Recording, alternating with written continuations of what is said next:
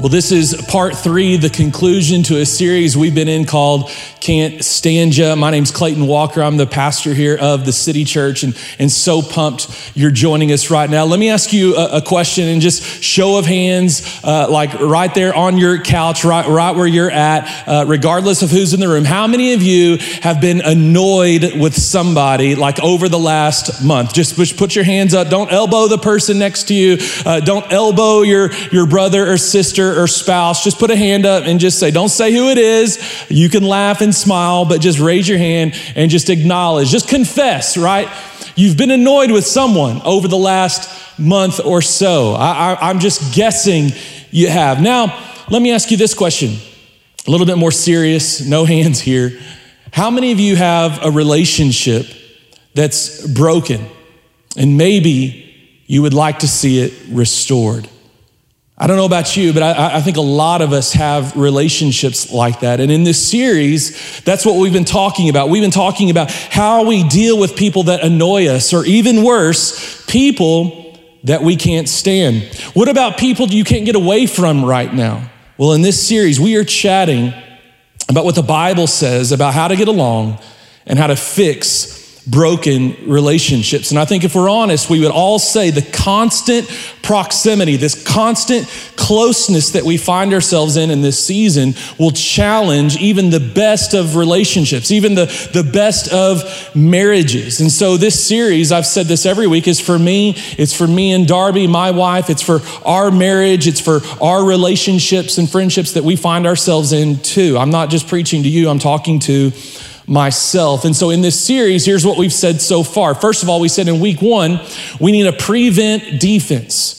And we saw how Paul said we got to make allowance for each other's faults. And, and the way that we do that is with a prevent defense. In week two, we talked about an in your face offense. How do we approach people who've offended us? How, how do we do that? With what spirit? What does that look like practically? And so we talked about that in week two. Today, in week three, the final week, we're talking about special teams, that third phase of football. And if you're like me, you're missing some sports, you're, you're ready for football. And I, I think we've gotten word that some college football, maybe some NFL football is coming back this fall. Don't know what that's going to look like. But the third phase of the football game, of a good football team, is special teams. Special teams are, are things like the kickoff or kickoff return, uh, punting or punt return, kicking an extra point, kicking a, a, a field goal. And here's what's interesting about special teams players you never see them drafted.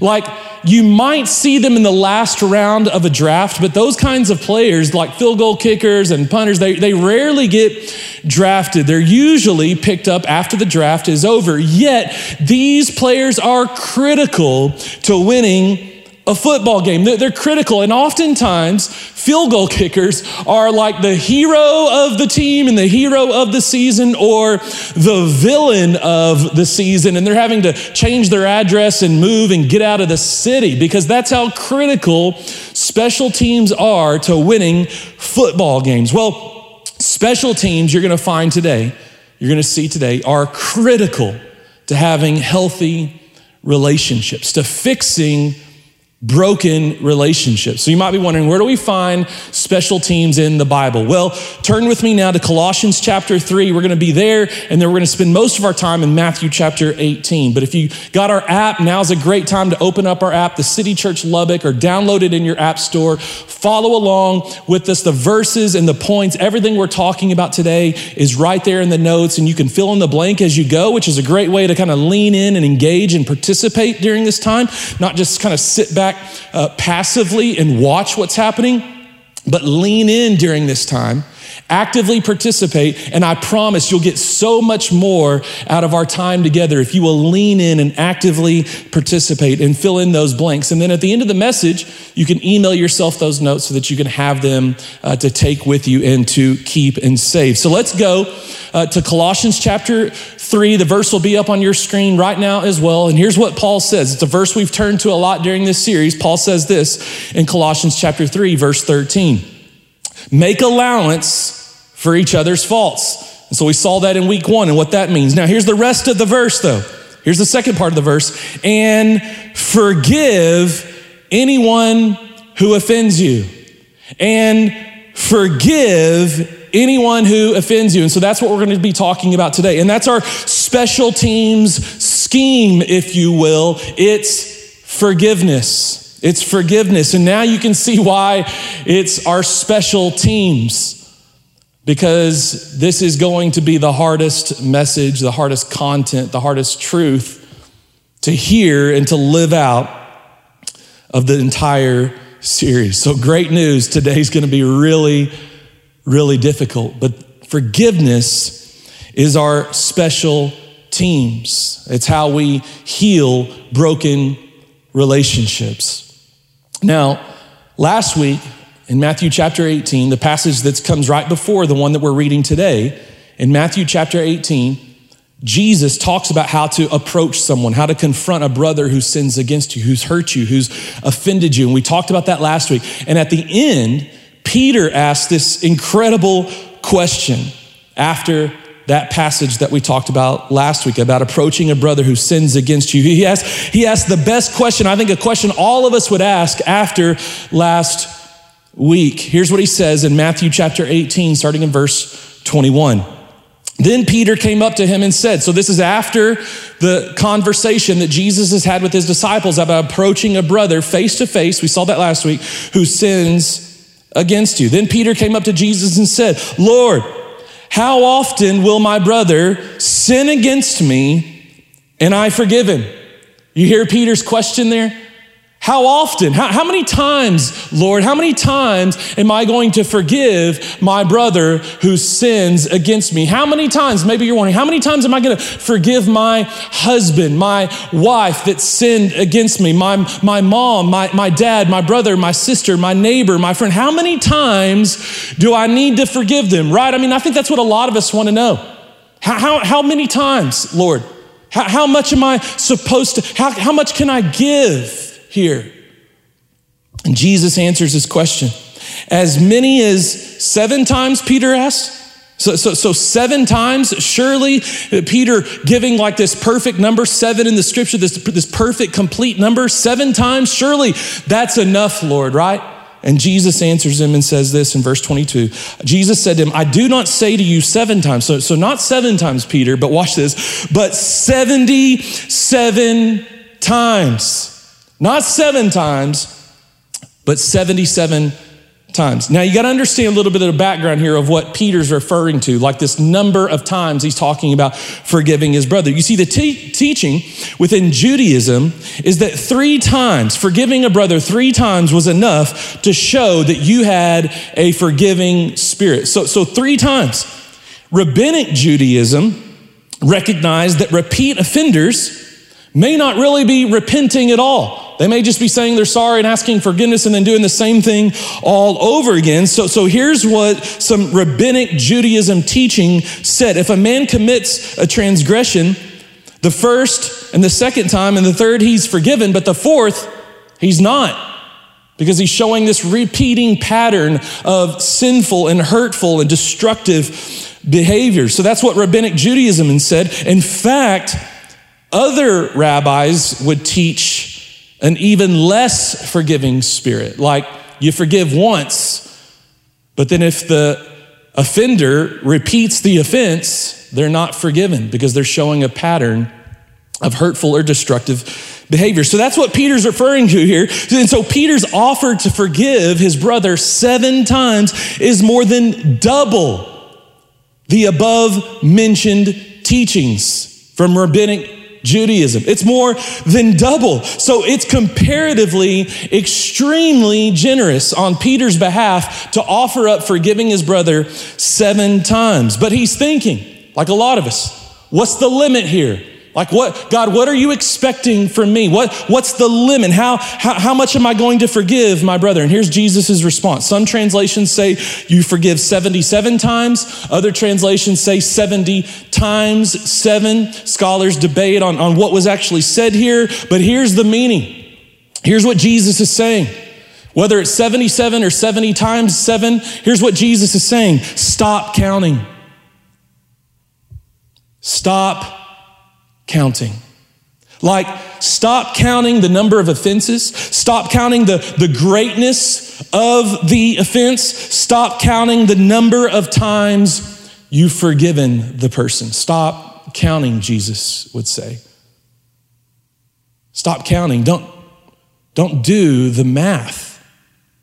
Stop counting. And here's what's interesting about what we read in Colossians chapter 3, Paul's statement of forgiving anyone who offends you, Jesus' statement of forgiving your brother 77 times, in other words, to, to stop counting, these both are written in command form. Like Paul is writing a command, Jesus is writing a, a command here to forgive our brother and to stop counting. So watch this. And here's the first thing you got to understand about forgiveness forgiveness is a matter of obedience or disobedience. And you see those words in all caps, those are the words you can fill in the blank right now in the notes. Forgiveness is a matter of obedience or disobedience. Now, I'm sure you're thinking, how? How is that possible? Like, you don't understand what this person did to me. You don't understand how often they were doing it to me. You don't understand. And I, you would be right. I, I, I don't understand. I don't know what you've been through. I don't know your story. I can relate with some of the hurts, some of the offenses in, in, in my life. And this statement that forgiveness is a matter of obedience or disobedience is just as hard for me as it is for you. But it's clear from the scripture that forgiveness is a matter of obedience or disobedience. So let's break down this third phase of the game, special teams. Let's break down forgiveness so that we can get a better understanding and maybe so that we can receive some help to forgive. Because I know how hard that can be. So let's keep going in Matthew chapter 18. And here's what we got to understand first we've got to understand the moment of forgiveness. We've got to understand the moment of forgiveness. Like what happens in that moment when you are forgiven, when you were forgiven. Let's go. Matthew chapter 18, verse 23. Jesus continues on with the story and tells this story to Peter and to the disciples after telling them they forgive, they should forgive their brother 70 times seven, 77 times. In other words, stop counting. And here's why Jesus says. You got to understand the moment of forgiveness. Verse 23, therefore, Jesus said, The kingdom of heaven may be compared to a king who wished to settle accounts with his servants. When he began to settle, one was brought to him who owed him 10,000 talents. And since he could not pay, his master ordered him to be sold with his wife and children, all that he had, and payment to be made. So the servant fell on his knees, imploring him, Have patience with me, and I will pay you everything. And out of pity for him, the master of that servant released him and forgave him the debt. You see, what you have to understand here is the amount owed here is astronomical. It says 10,000 talents. Today, scholars would tell us that's at least billions of dollars, if not hundreds of billions of dollars. So the amount here that's owed is impossible to repay. And so, in this situation, in this day, in this context, in this time in history, what that meant was slavery. It meant you were sold into slavery, not necessarily to be able to repay the debt, because the debt was so large it would have been impossible to repay. No, slavery was a form of punishment for the debtor, it was a form of punishment. The debt was impossible to repay, so you would be punished for having that kind of debt. And the punishment was slavery. And oftentimes, not just for you, but as we see in this story, but for your wife and your kids, your, your family. And that was the punishment. And so the servant says, Be patient with me and I'll pay it back. And the master has pity on the servant because how impossible and misguided the suggestion is to even think about paying it back is insane. The amount here is astronomical. It could never be paid back. But the master releases the servant of the debt. Watch this because he can't stand the thought of his servant and his family, the servant's family, being punished in slavery. And so Jesus sets up this powerful moment this moment of forgiveness. And this is where forgiveness starts. It starts in you, it starts in me with knowing, first of all, that you owe a debt you cannot pay. You, like not him, not her, not the person sitting next to you, not the person who offended you. I'm talking to you. You owe a debt you cannot pay. You can't be good enough to pay it back. There's nothing that you could ever do. The Bible says our righteousness, our good deeds, our, our works are like filthy rags to a perfect and holy God. You can't be good enough to be right with God. In fact, Ephesians 2, verse 8 and 9 says that salvation is not a reward for the good things that we've done. In other words, you can't be right with God by being a good person. You can't pay back this debt. You've already sinned too many times. You've already broken God's law too many times. It's too egregious. The debt is too large. You can't pay it back. And so the scripture says, because of your sin, you are in slavery to sin and in slavery to the fine, the punishment of sin, which is death. And so Paul would write, You are slaves to sin, which leads to death. You're slaves of your master sin, and death. That's eternity separated from God in a place called hell. You're going to be tortured in prison for eternity because of your sin as a punishment for your debt that you have to God that you can't pay back. You owe a debt that you cannot pay. But here's the second part of this that you must understand about forgiveness. And that's that Jesus paid a debt he did not owe. You owe a debt you cannot pay, but Jesus, God in the flesh, your master, paid a debt he did not owe. You see, for God to remain holy and just and righteous, in addition to being loving and merciful and forgiving, in order for him to remain holy and just and righteous, the fine for your sin must be paid. It had to be paid to appease the wrath of God, the just wrath of God for your sin. The fine had to be paid. For God to be a good and just judge, and that's what the scripture teaches our God is. He's a good judge. He can't let lawbreakers off for their sin, for their crimes. He must punish them for their sin, for their crimes. The debt has to be paid. And the scripture says this that Jesus paid it all. In the words of that old hymn, Jesus paid it all. When you read through the book of Hebrews, it says over and over and over again that once and for all, Jesus died for your sin in your place. And through his death on the cross, the punishment for sin has been completed. It's done. Jesus took on the wrath of God and satisfied the wrath of God for your sin and my sin through his death on the cross. And so Jesus paid it all. That's why Jesus, before he died, said, It's finished. It's finished. Jesus completed the will of the Father, which was to come and to die in your place and my place for my sin. And by his death on the cross, he finished it. He completed the will of God to die in our place for our sin, to make atonement for our sin, to be the sacrifice for our sin, to appease the wrath of God that was meant for you and meant for me. Jesus paid a debt, a sin debt he did not owe. Paul says in 2 Corinthians 5 He who knew no sin, Jesus, became sin for us. He took on our sin.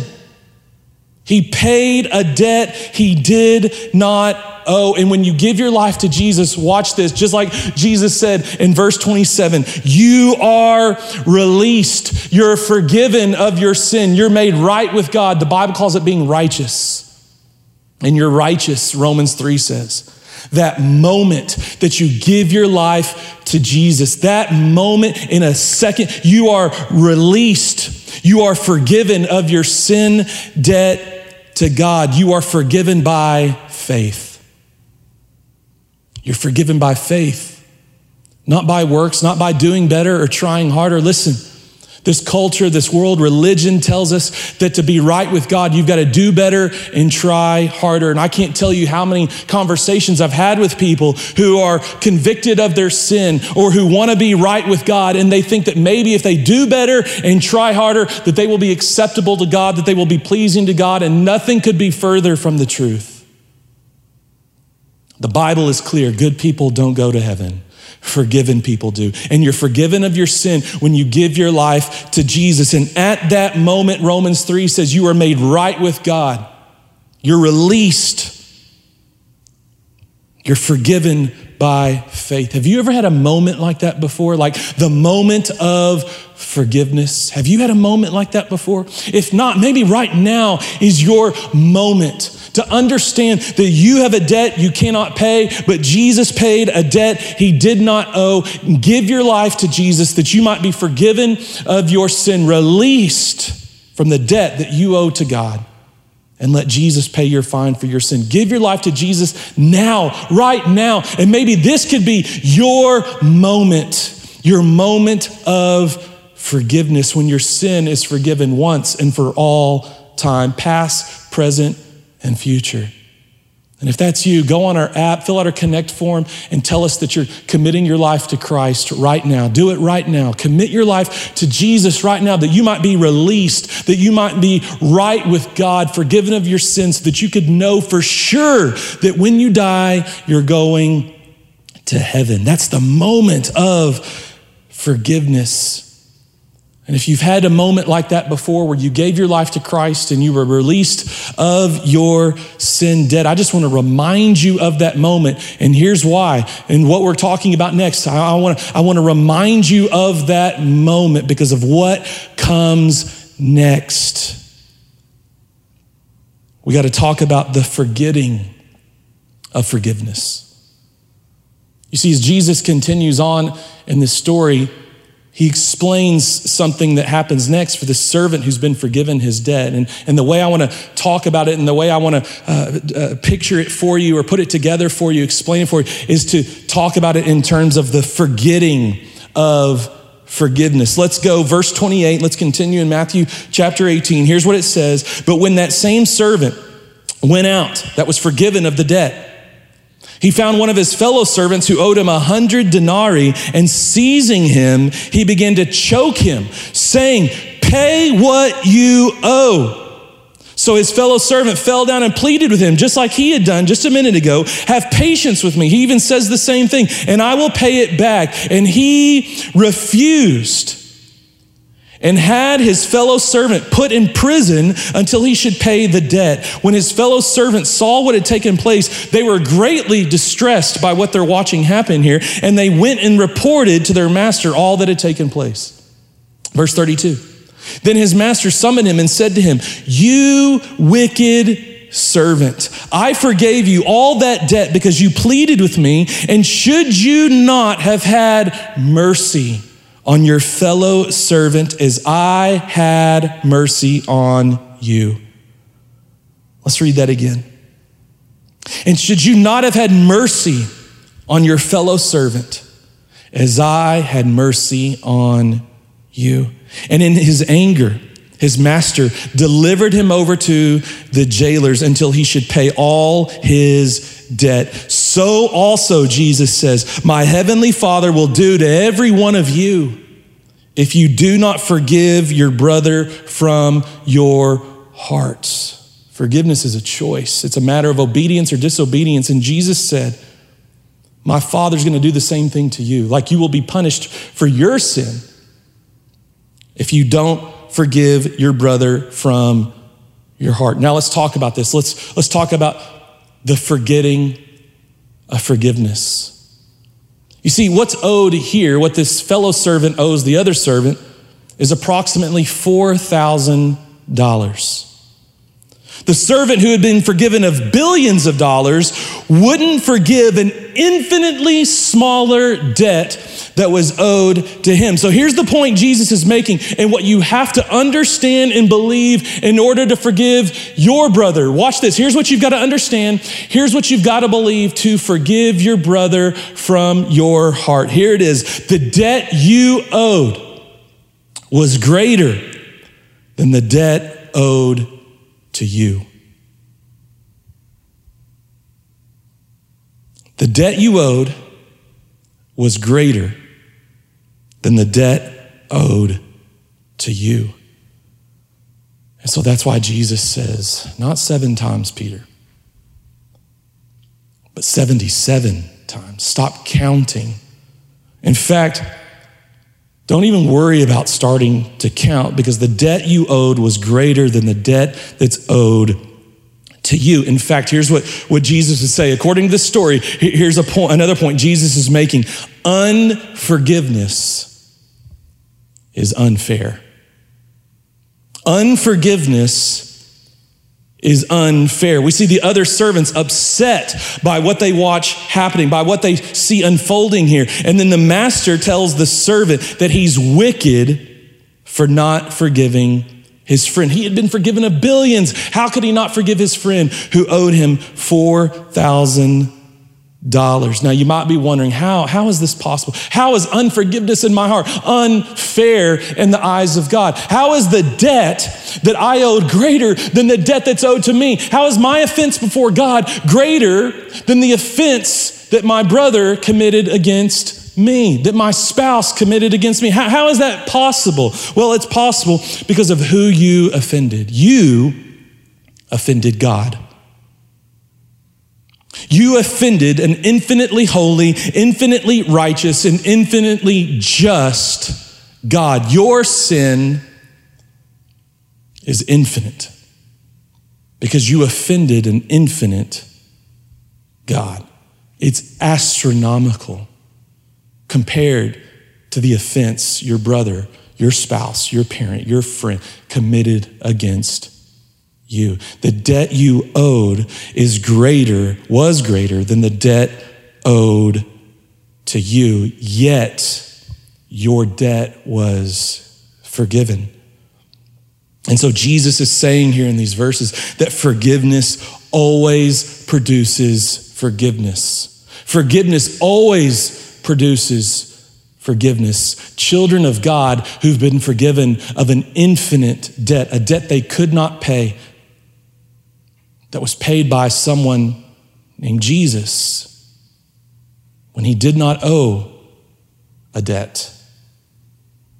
And someone who's given their life to Jesus, they've experienced that moment of forgiveness. Jesus is saying in the story, it's impossible for someone who's experienced forgiveness to not forgive. It's impossible for someone who's experienced mercy and grace to not extend mercy and grace. In fact, Jesus is so strong about this that he's saying a forgiving spirit, forgiving your brother from your heart, is characteristic of a follower of Jesus. Like, only people who don't follow Jesus would harbor unforgiveness in their hearts. And he makes that clear by saying that the person who harbors unforgiveness in their heart shows that they really have never experienced forgiveness to begin with, and so are not right with God and will experience the just punishment of their sin. You owed a debt that was greater than the debt owed to you, yet your debt was forgiven. Let's go back to Colossians chapter 3 and finish out the verse because you see, we haven't read the whole thing yet. And here's what it says Make allowance for each other's faults. We saw that in week one. Forgive anyone who offends you. That's what we're talking about right now. But watch this. Remember, here's how Paul ends the verse remember, the Lord forgave you. So you must forgive others. Remember. Like, don't forget. Remember the Lord forgave you, so you must forgive others. The servant in the story that Jesus tells must have forgot. Don't forget your forgiveness. You know how when you see an old picture, it takes you right back to that moment, like it helps you remember the moment and what you were thinking, what you were feeling, and maybe what was even going on that day, the events of that day. Like just looking at a picture can help you remember a moment. Like here's some examples. Here's a picture of Darby and I in ninth grade. This is the first time that uh, we actually dated. We met in seventh grade at Irons Junior High here in Lubbock, Texas. And by ninth grade, we were great friends. Ninth grade, we, we were dating, we were going out. And that was the spring of our ninth grade year, right before summer. We were, we were going out.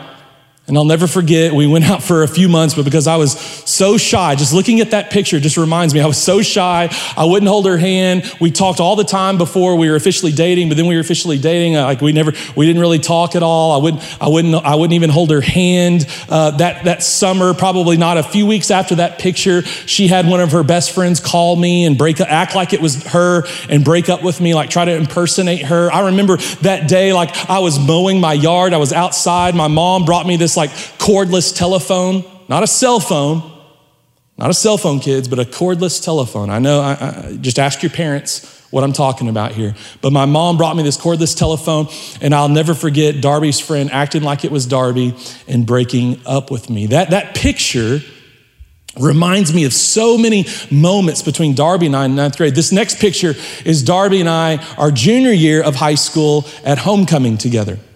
Now, I know I, I, know I look like a stud. I, am sure you can tell why uh, Darby wanted to go to homecoming with me, but, but that picture reminds me of our friendship in high school and that I always liked her when she wasn't really into me, and then she would like me when I wasn't really into her. And it also reminds me that the very next year, my wife, and she'll kill me for telling you this, but, but she won homecoming queen and prom queen our senior year of high school. And so uh, I, I, married the prom queen and the homecoming queen. I'm, I'm pretty proud of that. Uh, I, I, know, I know you're proud of me too, but I, I'm pretty proud of that. But that picture reminds me of those things. The next picture is a picture from our wedding day. And I remember July 26, 2003.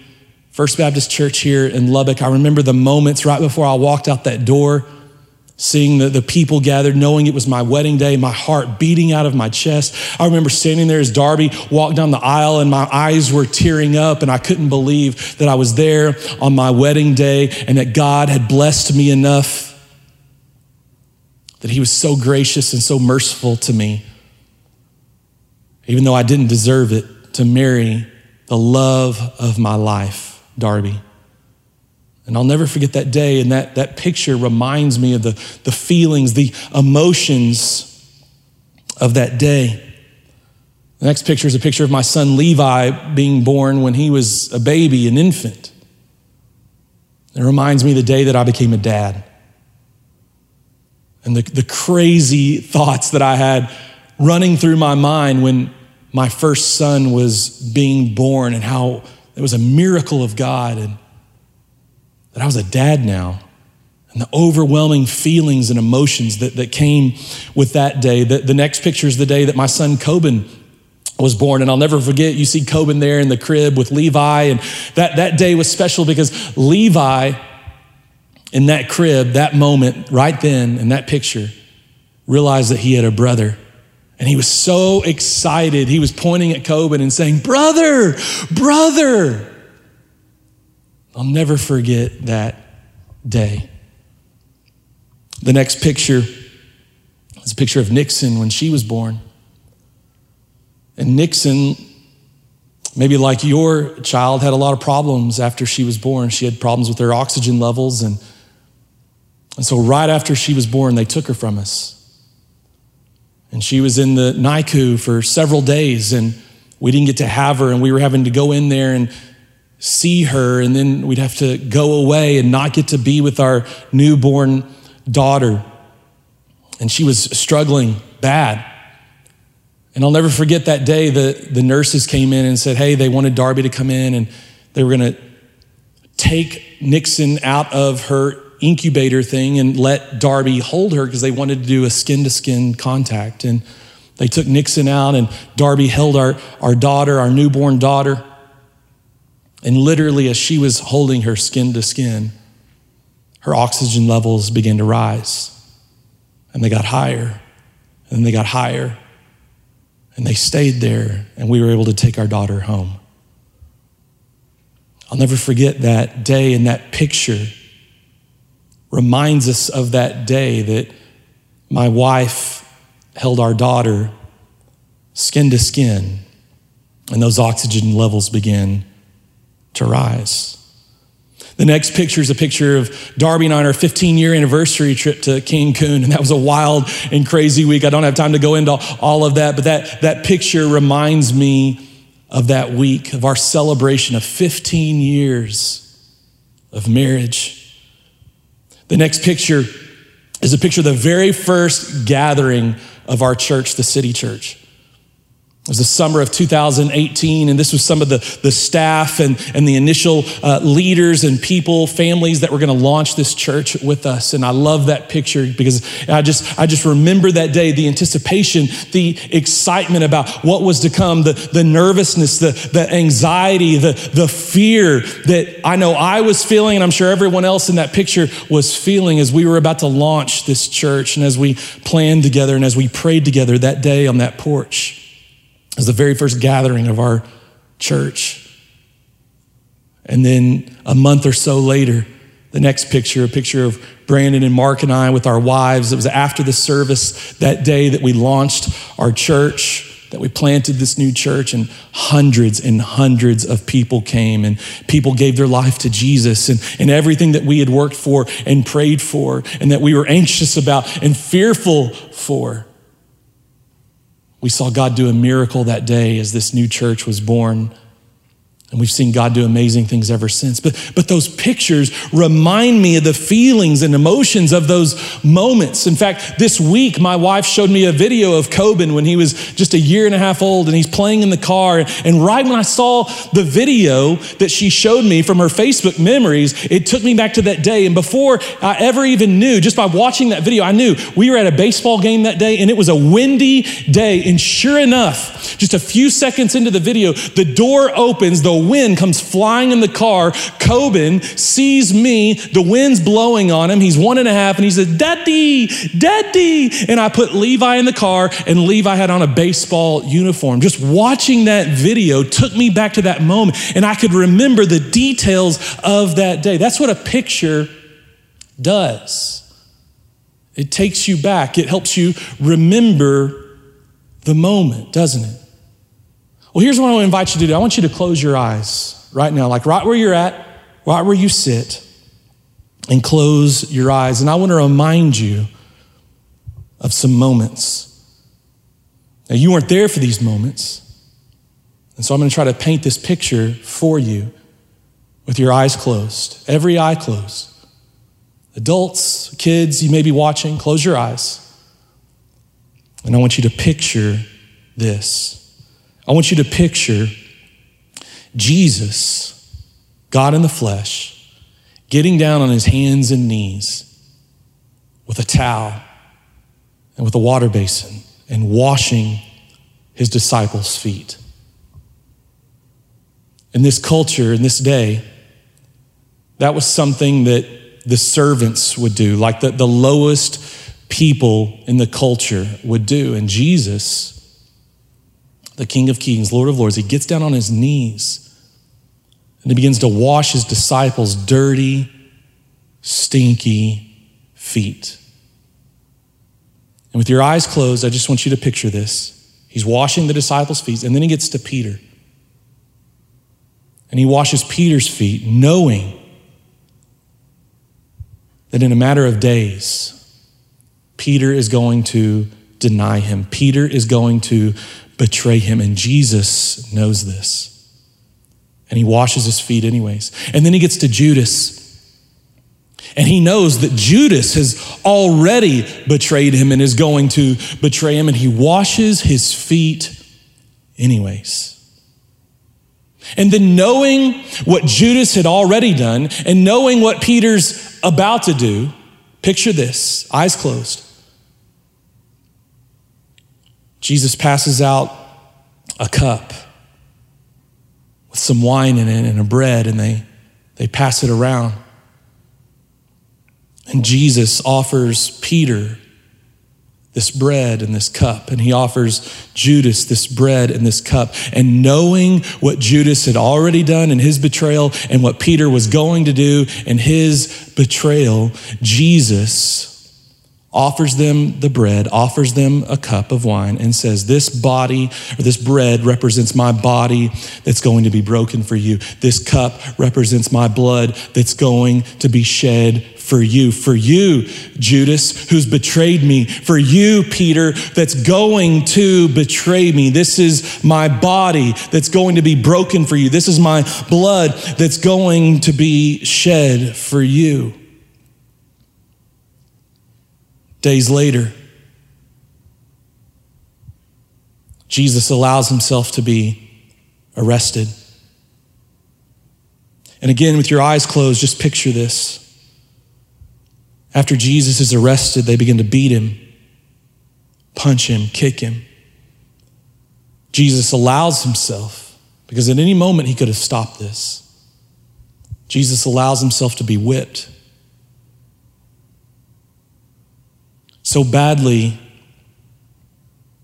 that it would tear the skin and the flesh off of his back where you could see the muscle and the bones in his back. It was a bloody mess. And so, if you can see it, just picture Jesus being beaten and whipped and then spit on and mocked and then laid down and crucified, nails being driven into his hands, nails being driven into his feet. Can you see it? Can you picture it? The old hymn Behold the man upon the cross goes like this Behold the man upon the cross, my sin upon his shoulders. Ashamed, I hear my mocking voice call out among the scoffers. It was my sin that held him there until it was accomplished. Can you see it? Keep your eyes closed. Can you see it? It was your sin that drove those nails. Look at your Savior dying in your place and now hear him say this Father, forgive them. Father, forgive him. Father, forgive her. Can you see it?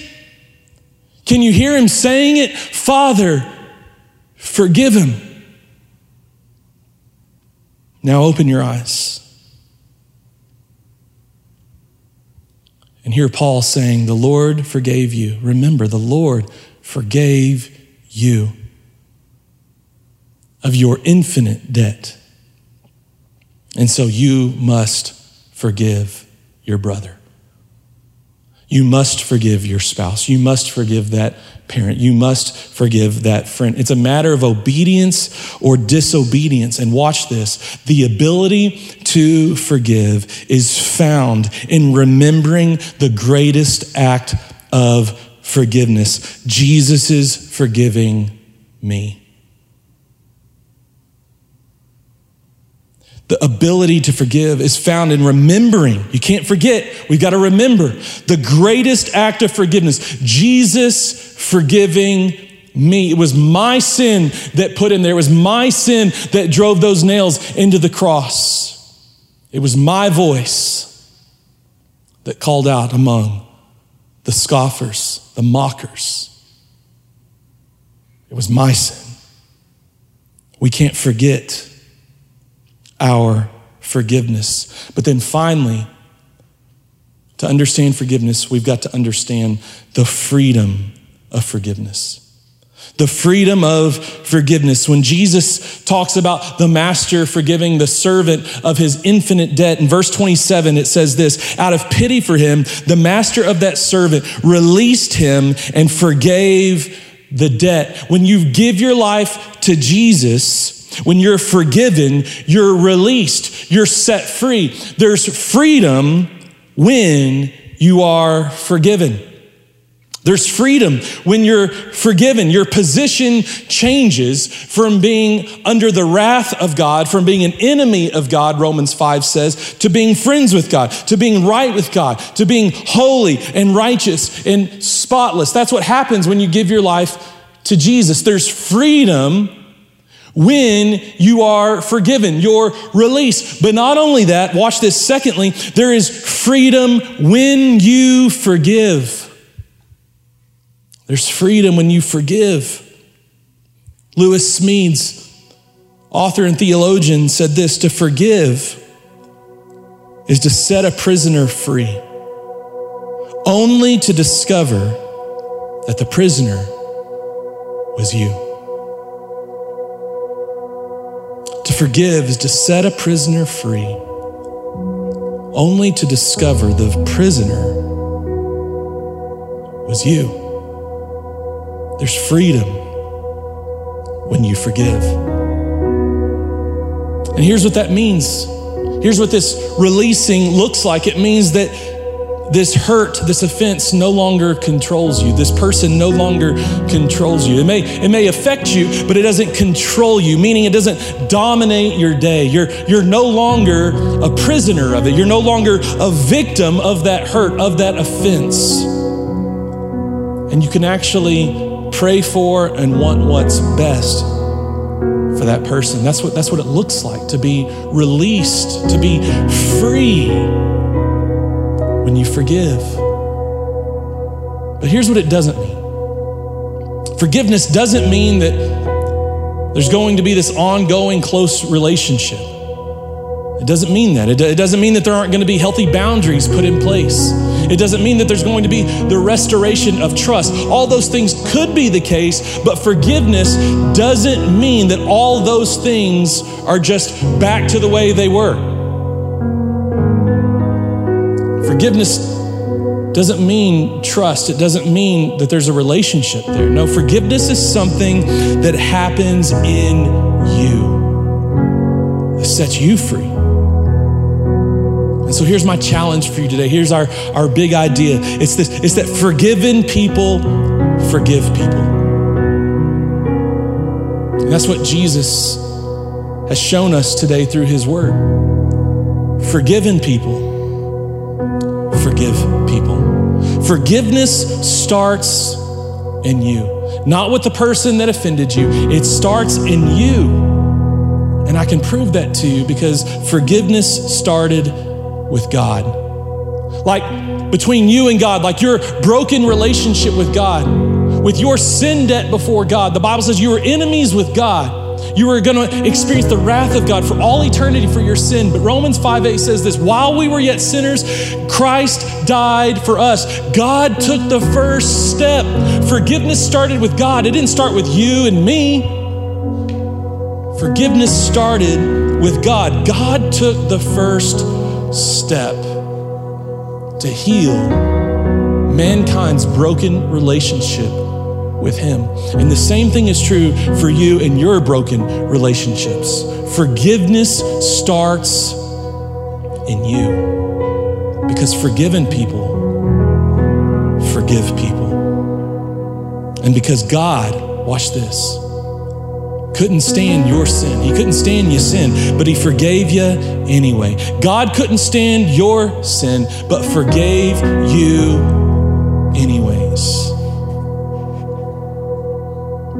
for us to forgive our brother from our heart doesn't mean that what happened was okay.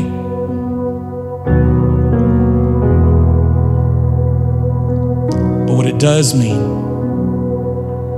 that because God forgave you,